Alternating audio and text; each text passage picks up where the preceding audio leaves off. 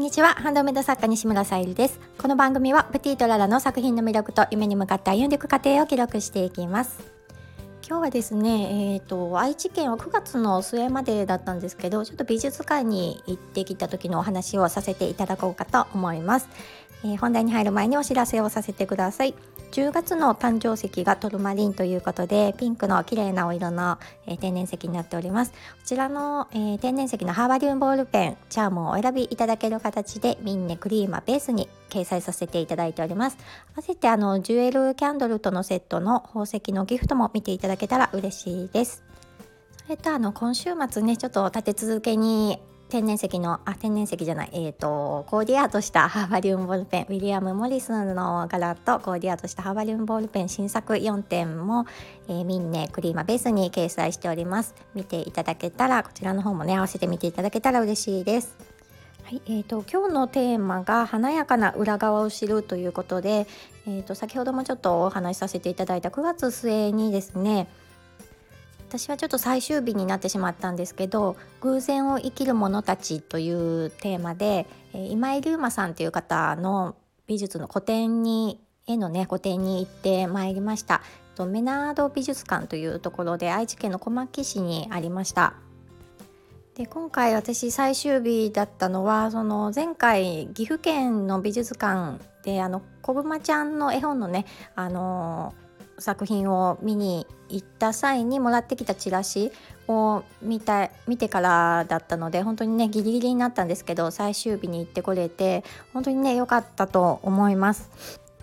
まあねあの何が良かったかって言いますともちろんねあの作品を実物でね見れる迫力とか色使いとか、まあ、こんな風に描いてるんだって知ることはもちろんのことなんですけどやっぱりあの裏側をねちょっと知れるっていうことがすごく行ってみないとね分からなかったので良かったと感じました。なんかね、あのたくさんの動物の絵がポアリングというね技法を使いながら、えー、まあ色彩もねその今井さんの感じる色彩で書かれてるんですけど、まあ、私には何かねあの動物からのエネルギーをが見えてるのかなっていうくらいなんかね 素敵なあの色合いとか表現独特なね表現方法が魅力的だなというふうに感じました。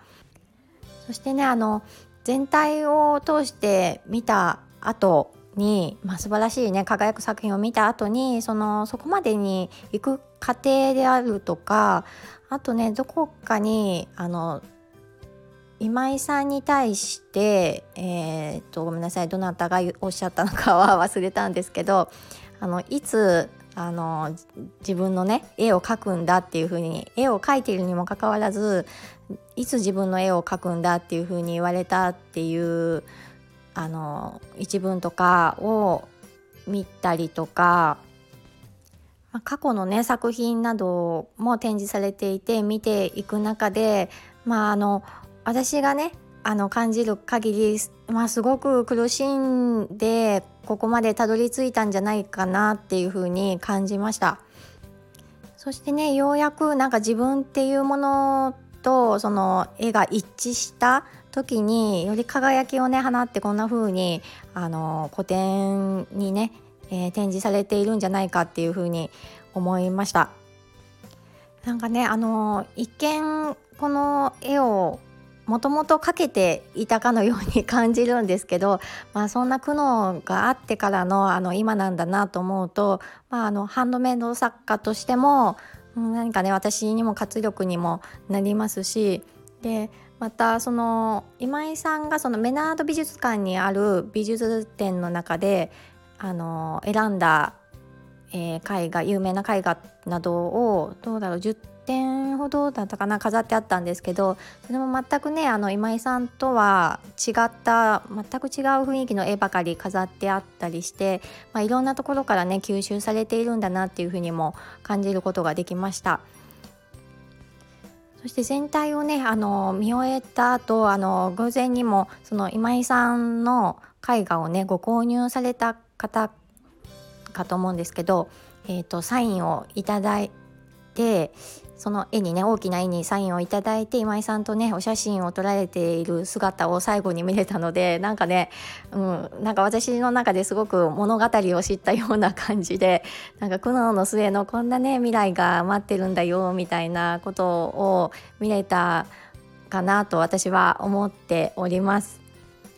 自分がねあの心を込めて書いた作品をねご購入いただけるってこの上ない嬉しさだと思うのでなんかね今井さんもとってもね嬉しそうだなと思いながらちょっと見させていただいておりました。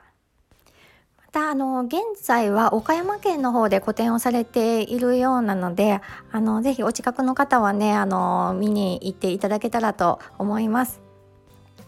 こんなねあの華やかに見えるその裏側をねあの知っておくってことはとてもね私にとっても大事だなと感じました。はい、えー、今日も聞いてくださりありがとうございます。プティトララさゆりでした。